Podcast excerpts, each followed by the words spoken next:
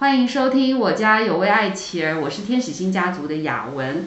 呃，在今天我们的聊天室呢，有三个人，雅文要跟一对夫妻来聊聊。我觉得身为爱妻儿家庭的成员，有一件事情很困难，挑战很大，哈哈，就是夫妻关系。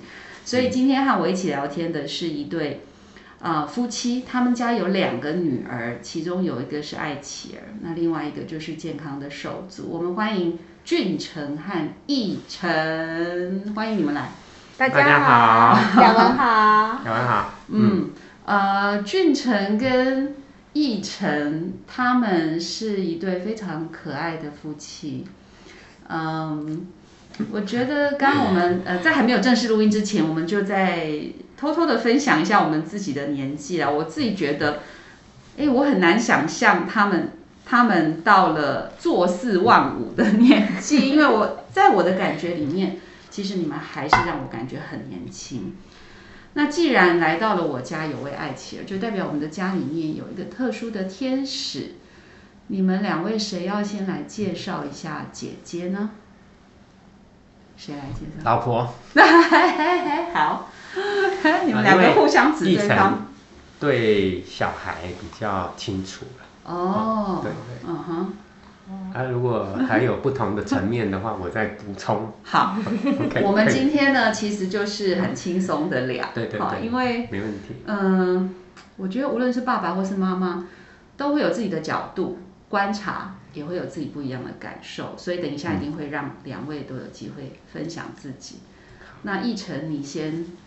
讲一下你们家姐姐好了。嗯，我们家姐姐我们都叫她云宝。嗯哼，嗯，可爱的名字。现在十三岁喽，而且十月份就十四岁了。呀，现在等于是国一要升国二的阶段。没错，是个可爱的女生。嗯嗯。现在的身高已经比爸爸妈妈高了。啊，她现在几公分了？一百六十多了。多多少啊？她一百六十五了。哦，OK，我我觉得他呃从小我看他就是瘦瘦长长，瘦长，对，他现在还是嘛，嗯，也就是搭着雅文刚刚说他的外形瘦瘦长长的，其实他是一个罕病儿，也就是他第十五对染色体异常，呃，那个叫做马凡氏症候群，他是可以长到一百八十公分。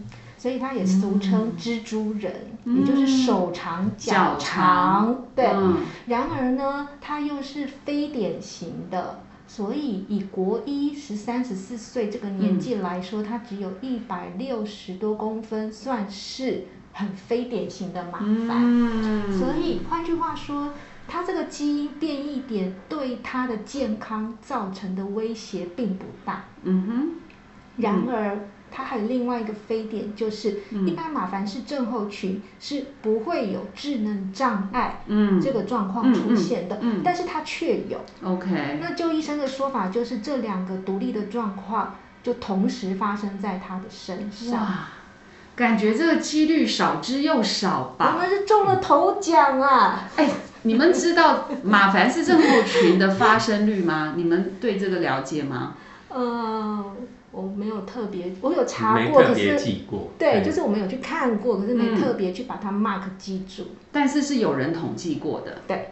哦，如果大家有兴趣的话，现在就可以上网搜寻一下马凡氏症候群到底发生几率是多少。但是在元宝的身上，他又是因为非典型合并了智能的障碍，所以他简直是少数中的少数。没错，没错。哦，那等一下我大头奖。你现在当然会讲他是大头奖啦，请问起初，嗯，他应该是很小的时候你们就发现了嘛？哈，嗯，应该在幼稚园那那个阶段之前，可能你们才发现。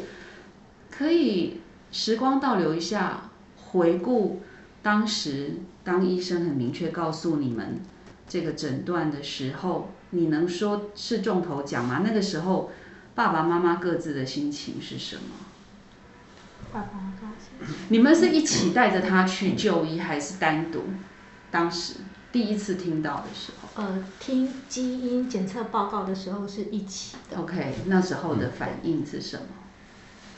其实应该说，我们要到走到基因检测确定之前，其实前面就已经有很长的一段路。那那时候大概已经是他四岁还五岁的时候才正式去做检测。嗯哼。可是之前你们就已经发现他跟一般孩子不太一样。对。他刚开始，其实他出生的时候，其实就有一点征兆。啊哈。帮我们接生的医生就有请他的助理的医生来看，看什么？看说父母是不是身体也有特别的瘦长、瘦高。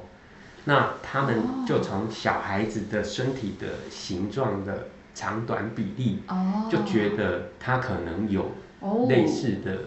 的症状蛮敏感的，这个医生讲到这件事啊，就让我想到，呃，有一个笑话。嗯。而那时候他们就是派实习医师来看我们的身高，而且是偷偷在门外观看啊。然后呢，我先生就问他说：“请问有什么事吗？”他们就说：“呃，主治医师请我们来看一下父母的身高，呃，然后看你们的比例，对。”然后我先生说有什么事吗？因为我们在想你们孩子的那个手长脚长的比例。我先生俊成，他当下就反映说，我们全家都是完美比例，有什么好看的？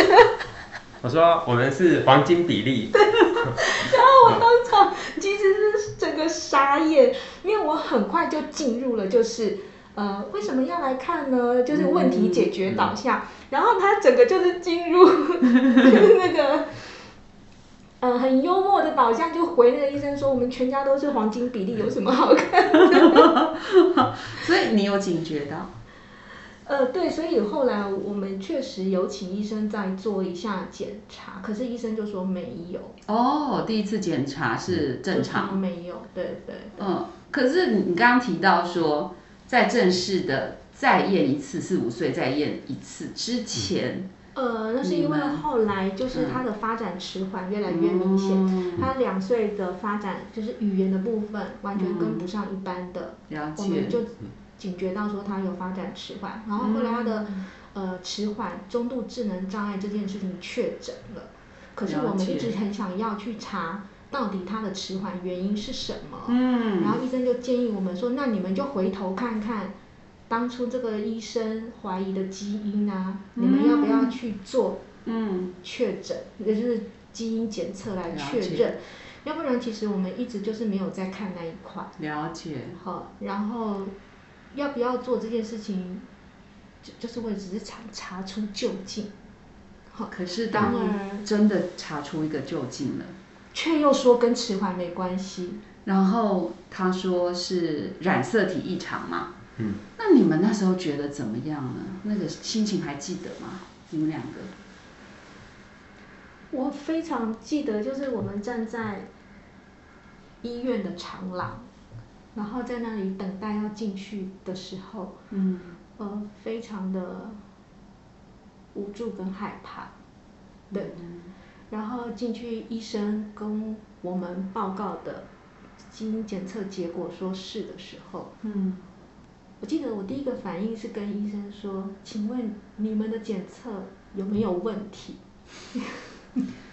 很难相信。确定你们的检测一定是百分之百正确的，而没有任何疏失呢？我记得我问了他这个问题。嗯。所以这医生当下也很惊讶我会这么问他。嗯哼。哈。嗯。他就说。我们这里没有出错过，如果你不相信的话，那你就不要当一回事。对。很难接受。我我当下是完全没办法。没办法接受。那当然，另外一部分我也就直接就问医生说：“那我们父母，难道是我们给他的吗？”就是很又想要知道更多背后的讯息。嗯。对，所以后来我们也做了，就是我们没有，然后就知道说哦，就是一个变异来的。嗯嗯。然而，更让我无解的是，好吧，我们真的做了，也知道他有这个罕病，那个帮了我们什么忙呢？因为对于他迟缓这件事情，仍然找不出答案。是，对，找不到原因。嗯，对。然后，所以第二个，我们马上就陷入的是，那这个疾病对他的健康威胁到底到什么程度？因为那时候我们又要很认真的做，已经在很认真的做复健。做复健，嗯，对。那我那时候马上就陷入一个，呃，我们就陷入一个想法是，我们该给他快乐的童年，嗯，还是我们要这么认真做复健？因为认真做复健这件事情，其实它背后是得承担一些压力的。对。那我们不知道这个疾病对他的健康威胁，还有我们的亲子关系，到底这个缘分可以走到哪里？哇，你怎么当下就可以想到这么多重要然后深奥的问题呀？所以我记得我当下还问了医生说，那我们还要认真做复健？了解。就我们就第二个就是陷入这样的一个嗯抉择。嗯，那俊成，你还记得你当下的感受吗？其实我我比我因为刚一成讲，我反而有一个记忆回来，就是说我们后来其实还是有继续找。为什么是有迟缓？嗯，然后后来就是我们教会有一个姐，也应该算是在外面的一个基金会认识的一个姐妹，嗯她有认识国外的医生，嗯然后所以她就帮我们去询问国外的医生，那反而得到的是，在国外他们马凡氏症候群有百分之五十是会合并发展迟缓，哦，对，那所以我们后来才。才得到那个结论，就是哦，原来它是有会有合并这样子的嗯现象，对的现象。那只是在台湾的研究没有特别把这个部分提出来呈现出来。对啊，所以我们后来就慢慢的对于它整个疾病的的全貌有了解到一个程度。是。那我觉得后续其实对我们跟凯云他呃。云宝的附件，或者是说我们要追踪的事情，我们其实就比较清楚。了解。然后对他可以做到什么程度，我觉得我们也有比较释怀啊。嗯。对，就是也确认了这一些事情，然后我们会变成是说他可以做到的，尽量去父母尽量去努力。嗯。那。我们就不会要求他非要怎么样，嗯，不可这样子。嗯，其实你们都提到一个相同的部分，就是很多父母相同的经历跟心情，花尽各种，呃，这种各种可能的呃心血，想要努力的去找到孩子，导致他有这一些特殊性背后的原因是什么？但是。身为他的爸爸跟妈妈，难道是一开始，啊，我当然知道我们一定会努力的去做各种尝试，嗯，可是是一开始就坦然的吗？一开始就接受的吗？其实我觉得这个历程很长，对，然后，对，我觉得也跟医院跟医疗的的过程，嗯，有很多的嗯拉扯，对。一下子医疗会回馈我们说，哎，他这个复健的状况怎么样？然后或者是说，他目就是像我们的检测也是一步一步慢慢的检测出来。嗯，那所以其实就是我们的预备其实也是一段很长的时间。那我们也在这一段时间里头慢慢的去接受说孩子的限制，孩子疾病的。可能对于以后的影响，嗯，或者是我们可能固定就是要替他做什么样的检测检查，嗯嗯，然后我觉得那其实有一段时间的慢慢的接接受啊，嗯，我觉得刚开始其实就是希望说他可以透过一些附件。方式，嗯，对，附件或者是什么医疗还是怎么样做，它可以不要是这个样子。对，我觉得，我觉得我们会 是刚开始就是会现在说，如何摆脱这个困境，嗯，如何摆脱孩子这个疾病，如何把这个标签给他拿走。对，那但是因为呃医疗的过程跟复健的过程，其实会一直告诉我们，呃，我们需要去面对这个事实。嗯，对，所以就在那一个往返中间，在这个复健的历程里头，我们也慢慢的心里面也是去做一个复健了。哎，对，就是说父母自己心里要复健。对对对对对对，把把。把那个心态做一个调整，或者是做一个巩固，对，我觉得是需要坚强的，对，嗯，对，就在那个过程里头这样，嗯，是，嗯，坚强容易吗？依晨，嗯，我正在摇头呢，嗯，对，嗯，呃，但是它是一个不得不的选择，嗯，哦，是，然而。我有体会到，就是其实坚强也有不同的样貌。嗯嗯嗯嗯。它这个坚强里面到底里面包裹的是呃遮掩的自责或羞耻呢，还是稳定又温柔的爱呢？嗯，对，其实都是坚强，可是是不一样的样貌。然后。这个过程就像刚刚俊成说的，他一定是有一段不容易的历程。我相信每一个爱妻儿的父母，嗯，都非常的深刻，嗯，体验着，嗯，而且不管孩子几岁，都仍然在体验着。嗯，我刚为什么会特别谈？因为顺着俊成的话说，坚强哈。呃，有时我们身边的人。看到我们生出这样的一个孩子，我们身边人其实也会心疼。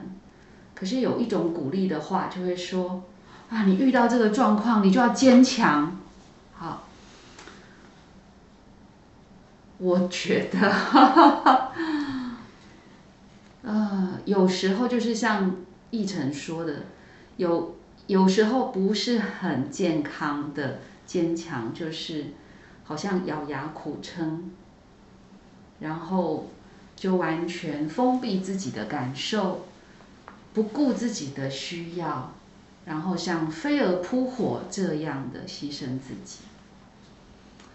不过我就会觉得很心痛，很心痛，很心疼这样的坚强，因为可能很快就会烧掉了。好，那刚刚其实。呃，俊成你也谈到，要父母要复健自己的心，要巩固自己的心，有很多东西要逐渐的去转换它。那每一段历程对我们来讲都好深刻，然后它都很花时间，那 个很漫长。虽然云宝才国一十四岁，好，快要十四岁哈，但是在。回首过去啊，那个教育、那个医疗、那个复健、那个早疗的历程里面，你们夫妻两个，我们现在要进入一个稍微，呃，就是很真实的一个呃夫妻关系的对话。在这些医疗、复健、早疗、教育的过程当中，请问你们两个人真的都是？呃，口径一致、方向一致的这样的同心协力吗？这我可以很快作答哦。就是一般生活的面相都不太可能同心一致、意见一样了，更何况是这么大条的问题呢？所以答案就是不会。对，那那不会完全一致的。不会完全一致，那怎么办呢？怎么办呢？那接下来可能要问说你记忆最深刻的。啊，你自己当主持人啊，他 Q 你了。是最不一致的事情的经验。哎哎，对对，最不哎他出题目又如何协调到最后可以？好，什么什么状况会最不一致啦？哎，我问你。嗯嗯。哎，这脑子里面真的闪过很多耶。随便讲一个。呃，无论是医疗或者是就学。呃，复健的方式。随便举个实例。嗯。你们曾经因为什么样的事情意见不一样，甚至有些冲突？哎，坦白说，我们的冲突还不少。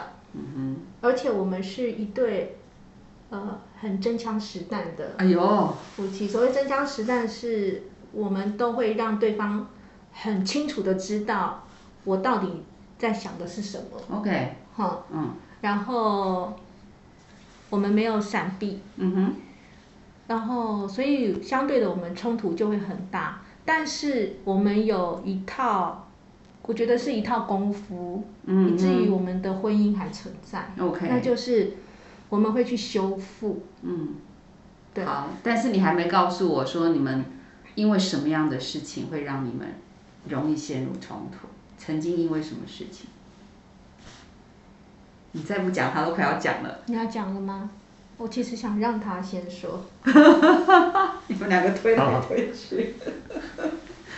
哎，但我我讲这其实已经算比较后段，就是老二出来之后的。嗯嗯。呃，因为呃老二是正常手足嘛。是。对，然后老大其实我觉得，我觉得老大的。状况就是，其实我们把我们所有的资源都投到他的身上。嗯哼。那我其实因为刚开始只有一个孩子，所以我们就是可以尽可能的紧缩我们的其他的开支，想办法让他去尽量去复健，尽量去做。那准备要生怀老二了之后，其实我的想法就开始改变。嗯 对，我会觉得 他应该是。做一个调整，那甚至我可能会有一点私心，就是我觉得姐姐过去也花了很多，嗯哼，然后可是呢，我会很挣扎，是说那如果在用在姐姐这里继续继续花那么多的话，那我们呃看得到效果嘛？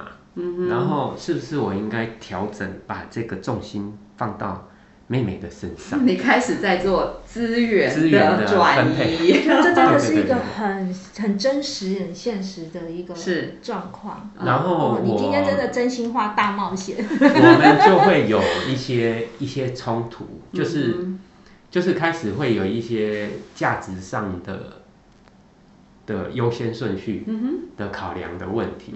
对，那一层他会觉得说，呃。不是全部不不要，而是说你需要还是要维持它现状的的那一个附件。了解，就是他们不做会退步啊。了解，所以他还是要有一个基本的一个一个一个量量在在做。嗯，对。那刚开始我会觉得好像那这样子是不是就是，呃，就是对于是不是要维持那个量，我们其实有。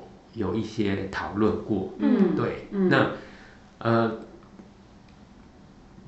以以一个礼拜要做多少次，然后或者是说同要要去上多少个哪几个老师的课，是对，然后我觉得，但是但是我觉得其实刚开始的那个概念可能会不同，嗯，那就是需要经过呃。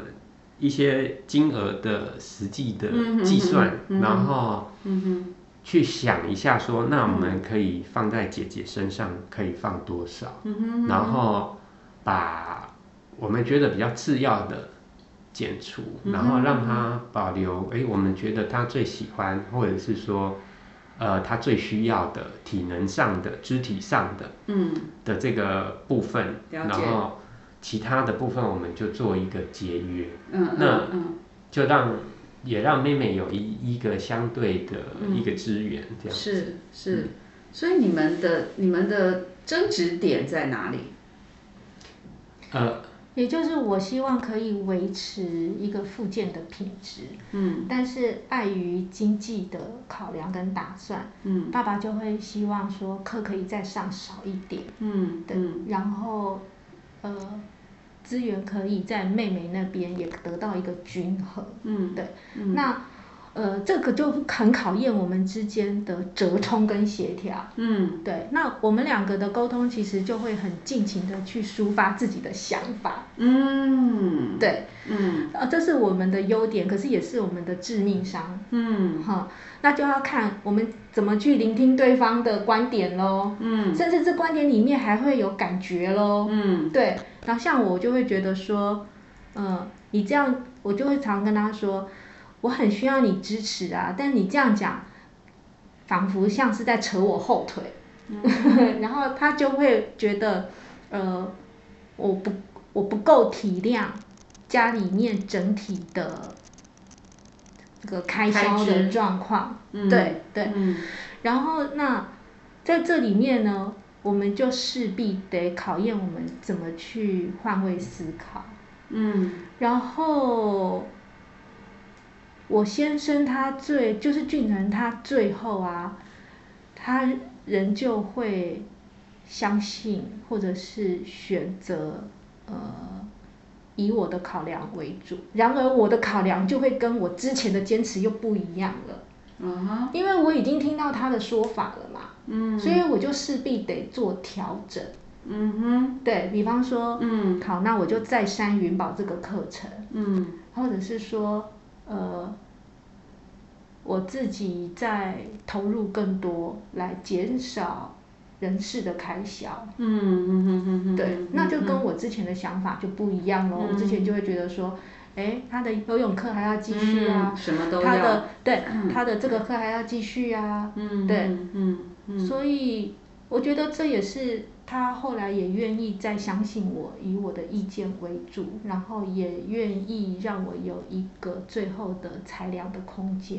嗯，对，这是我们在很多冲突里面，我发现，呃，我先生最后对我的尊重跟信任，然后这个尊重跟信任，其实我也是要，呃，附上一个，附上一个。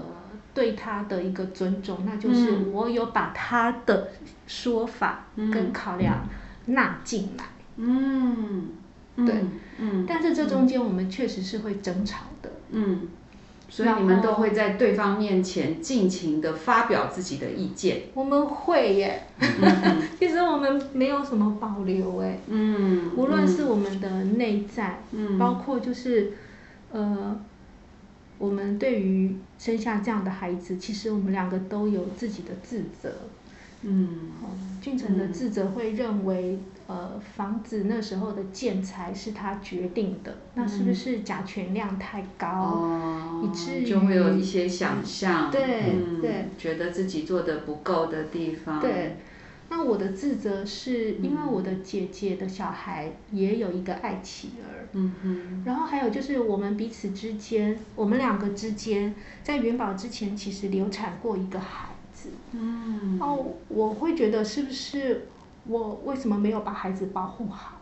嗯，对，就连这个我们都会很深入的去彼此分享，嗯，对，就是我们我们俩的关系，无论是生活里面的。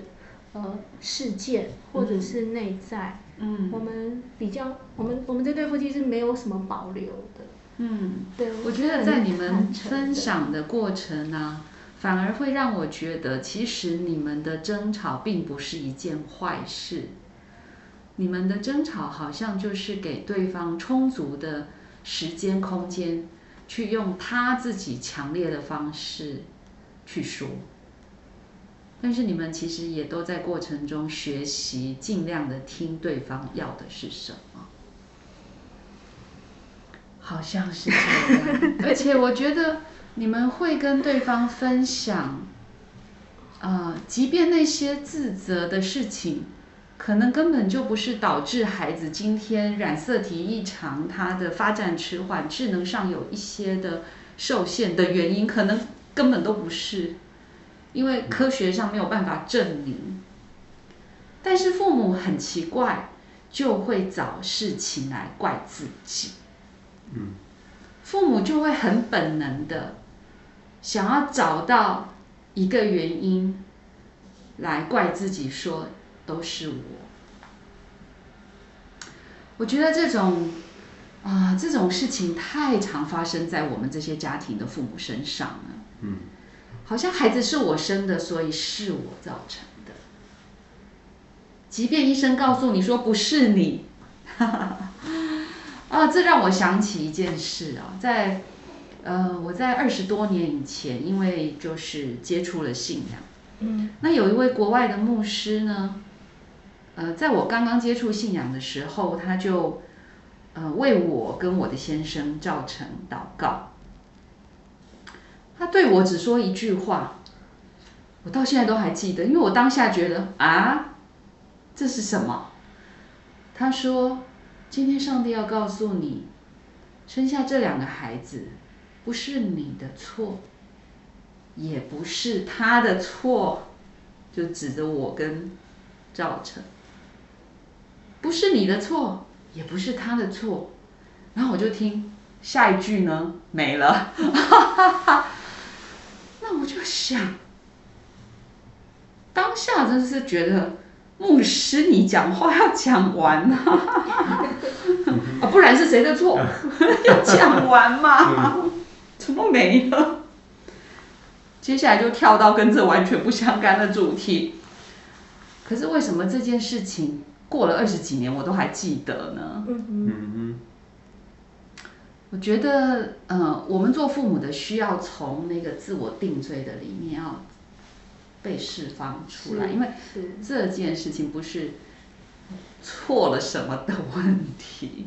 OK，呃，那你们在谈到说，呃，因为父亲会站在一个家庭资源分配的角度来看。我要同时照顾好这个家，我要照顾云宝，我也要照顾妹妹。嗯，那对你来说，你的印象深刻的这个夫妻的不同还有什么事吗？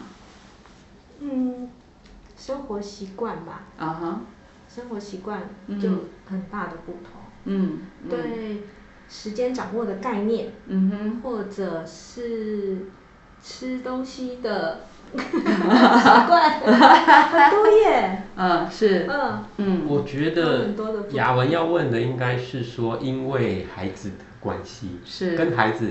但一晨刚讲的是我们本身夫妻之间的，是也是也是会不一样。对，那我觉得对于孩子在我们夫妻之间，我觉得我自己有观察到一个东西，就是我们对于他的教养方式。嗯哼。我们会不太一样，我常常会被骂，哦，就是说，好，赶快讲吧，被骂了赶快讲，对对对对，你到底什么？为什么被骂？因为我做太多，哦，啊，对，就是我应该是说，我跟孩子一起的时间其实是比较少，然后所以呢，那个他们被训练的时间，其实大部分是妈妈在执行，对。那可是当爸爸换手到爸爸的时候，就会觉得啊，他怎么这么慢？啊，啊你怎么都弄不好？嗯，那爸爸很多就是直接就等不及了，就帮了。对，然后所以我常常，比方我帮他，嗯，哎，刷到一半啊，就会说，就会听到说，啊，你不会自己刷？啊，你怎么，你都你那么大，那你不会让他自己刷吗？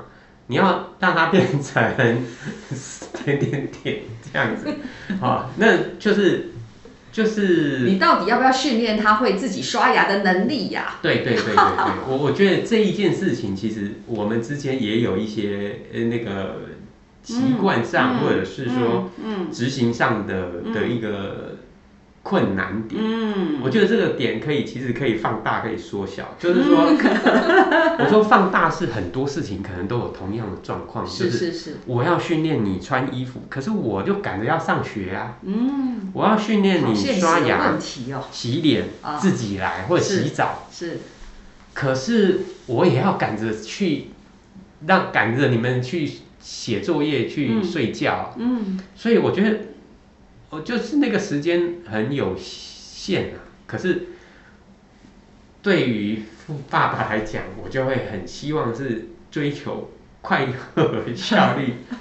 对，那可是其实我觉得很多专家都会跟我们讲，是说你需要好好的训练他。是，那我们常面临的就是。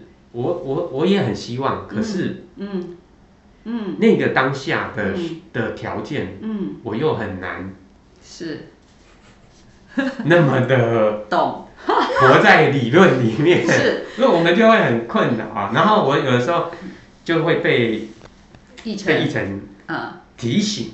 说，哎，你要让孩子自己吹头发啊，自己就是他可能现在还是吹不好嘛，可是你还是要让他去吹，对。那所以我们有的时候就就会尽尽量，但是我觉得这个事情其实不好拿捏，是是是。我可能突然想到说，哎，对我现在要让他去练习，是。可是待会我又会换听到另外一个话，几点了还不赶快上床？对，所以这也会是。这也会是一个好两难啊冲突是对，就是就有的时候我们双方的步调也许感觉上是有的人是觉得有呃有有的嗯，比方说太太是觉得说，哎，时间已经很晚，应该赶快去。那我就会觉得说，我好像平常没有让他练习到啊，我要赶快让他这个时候赶快练习一下，你赶快去吹头发啊。呃呃，不然又是我帮他吹这样，对，所以就是那个情境会很多，然后会需要，对，需要有的时候就需要。你让我马上想到一个生活习惯衍生出来的，嗯，就是上完厕所要不要冲马桶这件事情，啊，对，嗯，那我的想法就是，嗯，上完厕所就要马上冲马桶，然后尤其是教云宝这样的孩子，嗯那个这个行为更要定型化，然后就是一律是是是，要这样子教他，是是是，好，对，但是俊成就会觉得偶尔可以省水一下啊，嗯，对，为什么不能两个上完在一起冲？啊，那你觉得？我就会觉得不行，只要云宝他上完，他就一定要，因为你觉得云宝没办法有那个弹性变化，对，因为他很需要定下，嗯，但是。如如果云宝在他手上说教的时候，就会变成是不用马上冲啊。哦。我我的不马上冲的意思是说，因为我们后面马上有人要上，就是就是他上完，我可能先让他上，上完我换我要上嘛，我就会跟他说，你不用冲，我再冲。嗯。或者是说，等一下妹妹妹妹要上，你不要冲。嗯。那。可是我就觉得云宝没有办法这样判断。对。啊，这个就变成是我们个人的习惯问题，然后延伸到孩子的教养问题的差异。对对对对，我了解。就是你觉得说孩子其实他是没有那个弹性运用的那个方面，他的认知跟理解能力有限。那他是站在经济效益看，所以后来你们家到底是冲还是不冲？所以云宝现在有的时候冲，有的时候不冲。所以这件事情到最后还是就真的无解。但是我我觉得冲的比例比较高，哦，冲的比例比较多。后来我还请学校老师加强耶。那到底云宝是会冲水还是不会冲水？老师就说他在学校都会冲。哦。对，老师就是从国小一直到国中，现在我都有请老师观察并且追踪啊。嗯，老师说没有这个问题，他在学校都会。那在家呢？他在家里面就会 不一定了。所以原来他也有一套不太一样的机制。对，就是他长大之后，他也会去区分环境的不同，哦，然后他就会有不一样的行为去反应。所以他也知道，他碰到爸爸的时候，他呃呃就可以比较自在。然后碰到妈妈的时候，一流皮要绷紧一点。了解了，了解了。这就是他后来衍生出来的一个他自己适应环境的。所以你问我到现在羽毛在家里面有没有很很固定的都冲马桶这件事情，哎，其实也没有。啊，他真的也会看人。嗯。对。嗯，所以我后来也就放弃了。了解，所以其实啊，我觉得，呃，我们今天其实是在谈夫妻关系，没错。但夫妻关系之所以要来分享跟讨论，就是因为我们中间其实有很复杂的界面，因为我们就是一个家庭。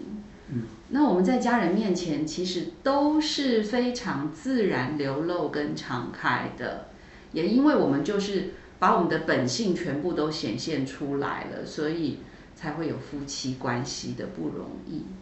嗯，那我觉得在刚刚无论是在谈资源分配，或者是在谈生活习惯的不同，其实都是，嗯，就是在谈到爱情的家庭。会有比一般家庭在生活面上比较大的挑战跟困难，可是实际上并没有一个标准，一定是怎么样是一个标准答案。虽然你们两个人的标准不一致，可是你讲求的也对，哎，就是他没有什么分辨的智慧，我们应该要让他有个定型化的训练。那你就会觉得说，哎呀，变通一下嘛，马上妹妹就要上厕所，妹妹再冲就好。你讲的也有道理，可是后来发现，其实还是生活可以过下去，然后孩子好像也长出了他自己应应环境的机制，所以没有什么太一定要怎么样的法则。可是刚你提到了妹妹了，嗯，妹妹的来临是你们两个人共事之下的产物吗？是你们双方的期待吗？是啊。嗯。嗯，百分之百是。哎，你怎么没有回答？我想说，因为想就很想听听先生的。哦，这个轨迹啊。然后，但是我觉得这个问这个题目就是是我们的共识吗？呃，应该说是我们的。我们的渴望，OK，但是我们一直不敢做，了解，会害怕，对，所以其实云宝来有一段时间，我们夫妻连性行为都没有，嗯嗯嗯，真的会害怕，嗯，尤其他又不是只是单纯的发展迟缓，还有一个基因变异，然后那个变异不知道从哪里来的，对对，但是我们有没有这个渴望，想再生一个？有，可是不敢，嗯，然后那个敢是从哪里来的？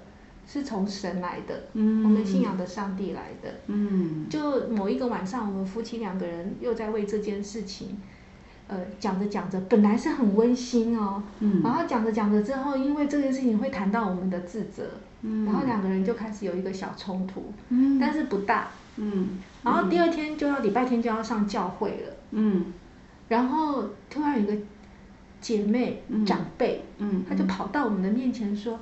哎，我跟你们说，昨天上帝感动我说，要你们再生一个，而且不会有负担，你们不要害怕。啊，对，呃，就是要祝福你们的。是是。然后我当下听，我们两个听了之后，我们眼睛跟嘴巴都张好大，因为前一天晚上我们两个才在谈这件事情，谈到最后聊到自己的自责，然后那个聊天变得有点紧张。嗯。没想到第二天就这样，所以我当下是。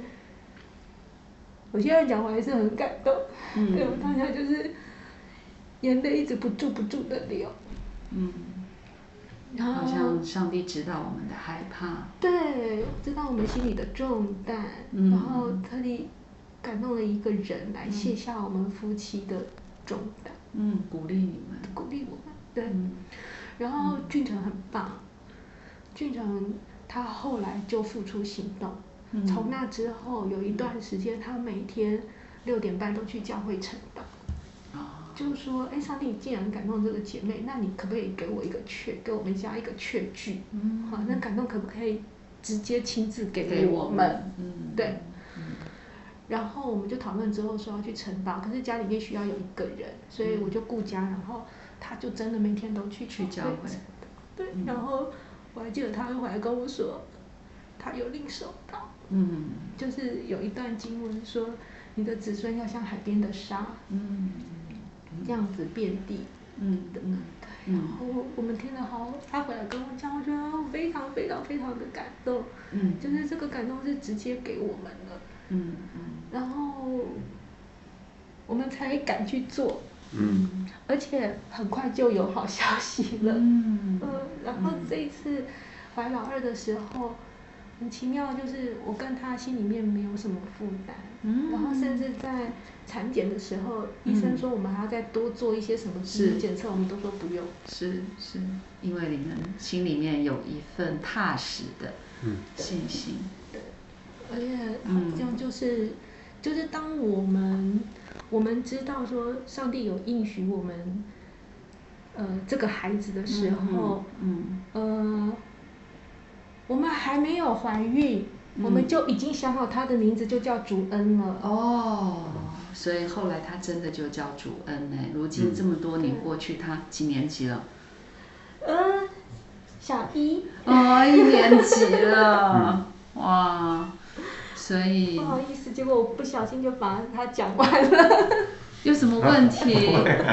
很好很好。可是你看，就这样子哦，六年过去，好，然后你们看见一个孩子成长，你们认为，呃，以现在啊一个国中一个国小的阶段，你们觉得爱奇儿家庭的父母亲，如果拥有手足的话，你们会想说些什么？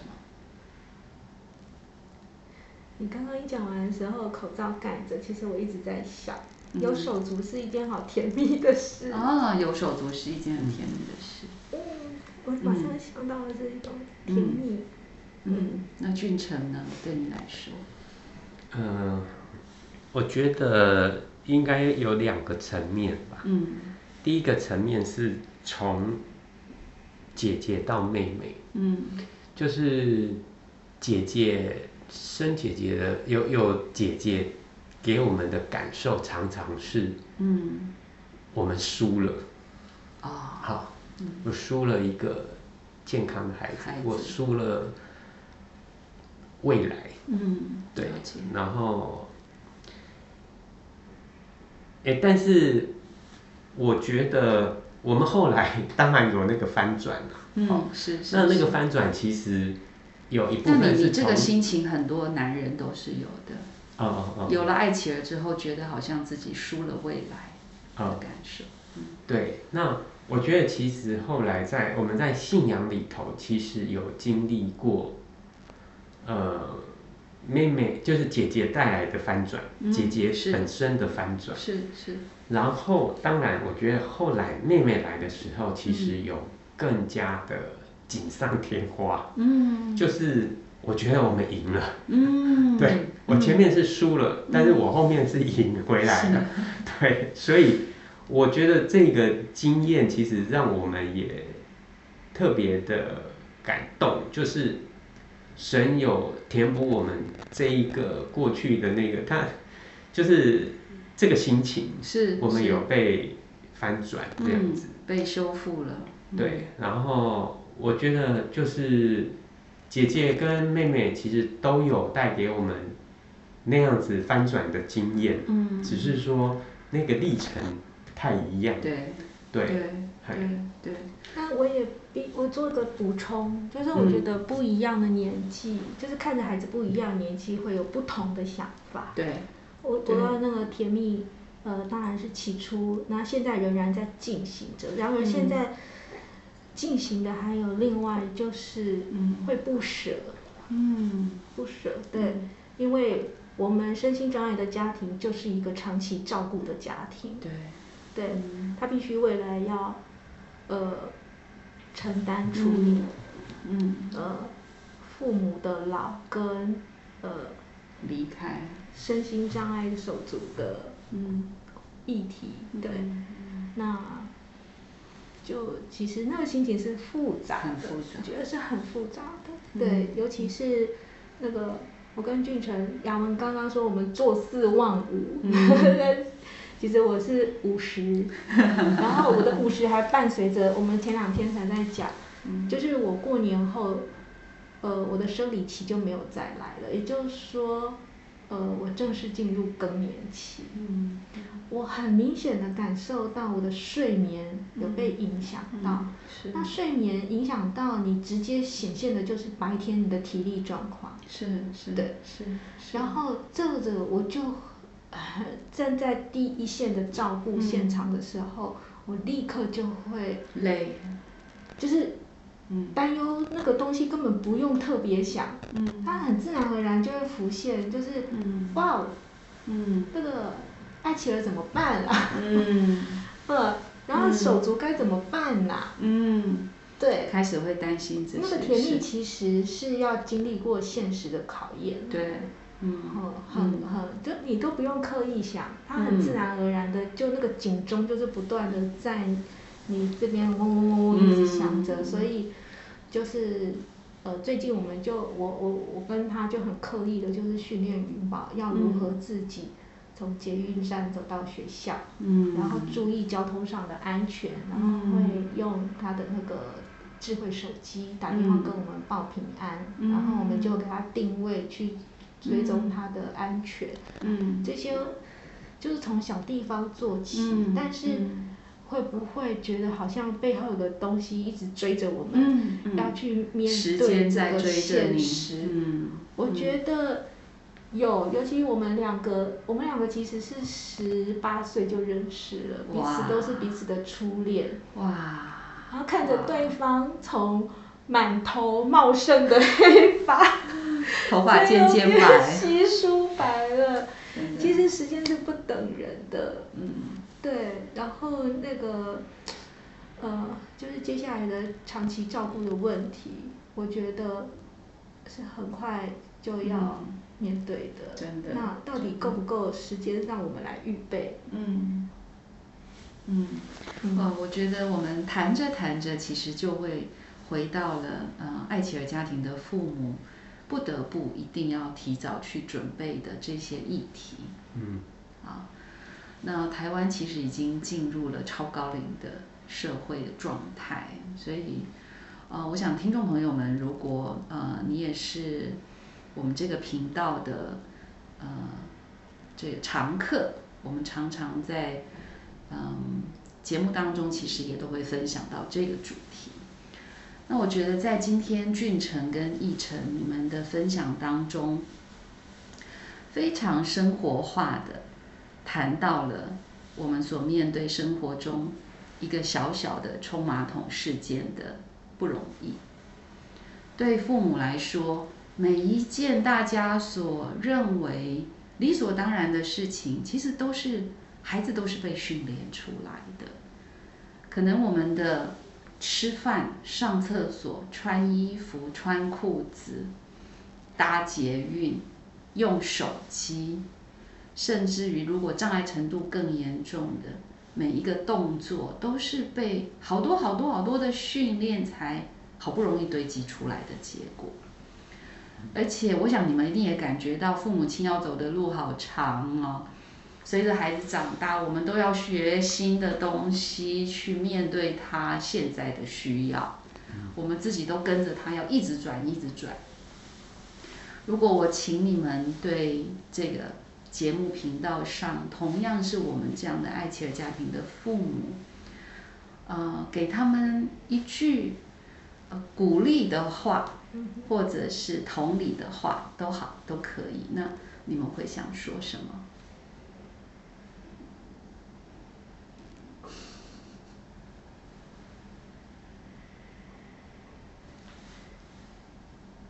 这句话有点不好想 嗯，因为我们面对的状况真的很复杂，对不对？是真的。没关系，你们想到什么就说什么。嗯，我第一个想过的，呃。因为我比较看重所有一切都是从这里出发的，嗯，对，嗯，所以我第一个闪过的就是想跟呃我们的亲爱的家长们说，你真的不孤单，嗯。嗯，呃，我们都在一起面对，嗯。嗯。嗯，我们可以。一起来，嗯呃，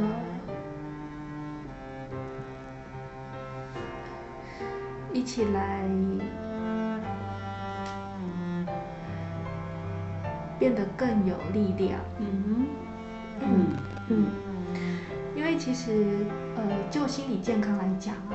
嗯，孤单本身这件事情就是心理疾病的来源，很主要的来源。嗯，对。所以为什么我想强调是你不孤单？是是。然后也呼应呃我们在天使星这个家里面常常听到的一句话，就是一个人可以走得好，但是要走得远，真的需要靠一群人。嗯，对。所以呃有一个家。嗯，是很重要的，是是呃，呃，我们这样的一个爱企鹅家庭的家长，你有一个心灵跟一个呃身体和一个社社群的一个归属，是真的很重要。呃，因为社会支持的力量，才能够呃陪伴你，让你可以。当一个健康的长期照顾者。嗯嗯嗯嗯。俊成呢？呃，我倒是因为我也不太清楚要跟他们说什么，但想着有很多父亲的心情跟你一样哎，最想对爸爸说什么。但是我反过来想这件事情，就是我想要听到什么？嗯，对。就是，我觉得，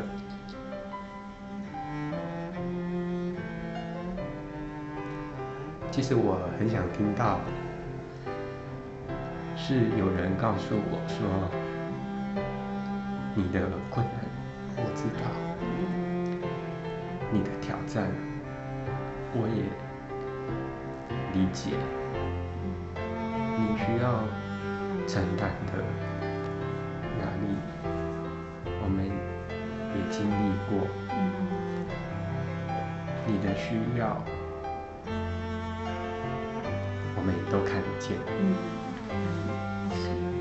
对我，然后我觉得这个是，就是让我看到，就是我们其实做父亲的，他其实也需要。我们也很需要被支持，嗯，然后被了解、被看见我们的那些困难，嗯，对，那，嗯，